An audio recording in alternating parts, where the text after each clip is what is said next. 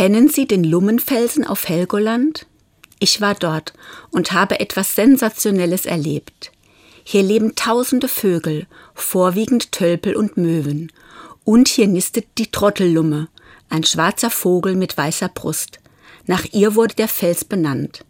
Die Trottellumme gehört zu den Meeresvögeln, die zum Brüten an Land kommen. In Deutschland nisten sie nur auf Helgoland.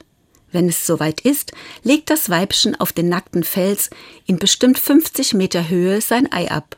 Nach dem Schlüpfen versorgen die Eltern ihr Küken circa drei Wochen. Und dann geschieht etwas Unglaubliches. Ein Elternteil sitzt oben bei dem Küken, das andere ist unten im Meer.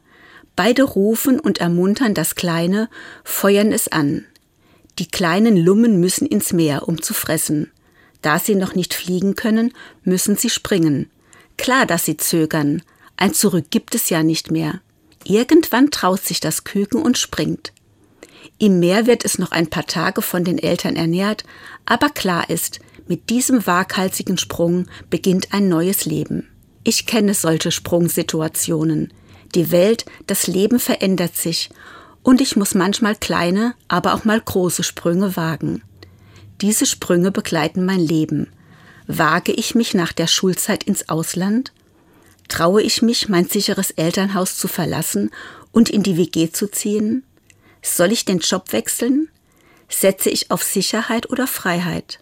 Da tut es unglaublich gut, Menschen zu kennen, die Mut machen, die mich ermuntern, anfeuern, die mir was zutrauen. Und natürlich Menschen, die da sind, wenn ich den Schritt gewagt habe. Ich habe das Glück, Mutmachmenschen und Gott an meiner Seite zu wissen. Diese Kombination hat mir schon oft über etliche Klippen geholfen. Deshalb möchte auch ich ein Ermutiger sein, für all jene, die Sprünge wagen, für all jene, die aufgefangen werden wollen.